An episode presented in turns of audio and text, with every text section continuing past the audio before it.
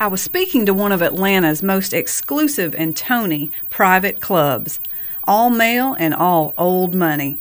A club member had read my memoir, and that's how I got this unlikely entree to such rarefied company. As I talked about growing up on the wrong side of the tracks and poked fun at the trailer park people, my people, everything was going fine. The audience was laughing.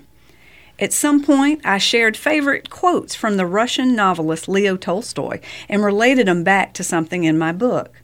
That's when the air shifted in the room. I couldn't put my finger on it, but something changed in how some of them were receiving me. When it was time for Q&A, a fellow stood up and said with an edge of anger, "You cannot be from the trailer park and quote Tolstoy. That's not possible." Whoa, I now understood what happened. I hadn't stayed in my place, and in this atmosphere, it was unwelcomed. After the talk, I sold and signed books. A fellow came up and tossed a $20 bill at me and said, Here, honey, I don't want your book. Just go and do something fun with this. It felt dirty. And at that instant, I heard my long dead father say, Don't you take that money. But the man disappeared before I could return the cash.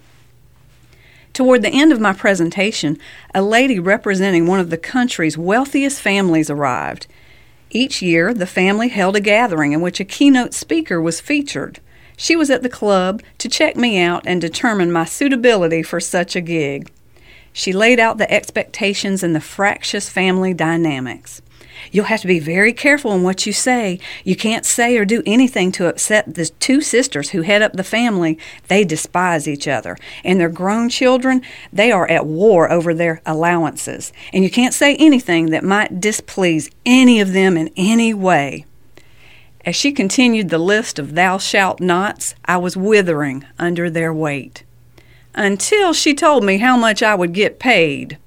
Let's just say it was enough to cover trips to Europe and a first edition copy of Tolstoy's War and Peace, inscribed by the author. But to be honest, this felt dirtier than the $20 flung at me. We agreed to talk again in a few days. I daydreamed about how I could use the income. What harm would there be in accepting this opportunity? Why did I have a hang up about it? Just say yes. We talked again, and she resumed the litany of do's and don'ts that I'd have to obey. I felt my life force draining with her every mandate. In the end, I simply said, I'm not your girl. But there was one more piece of business to settle from that day at the club. I tracked down an address for the gentleman who gave me the $20.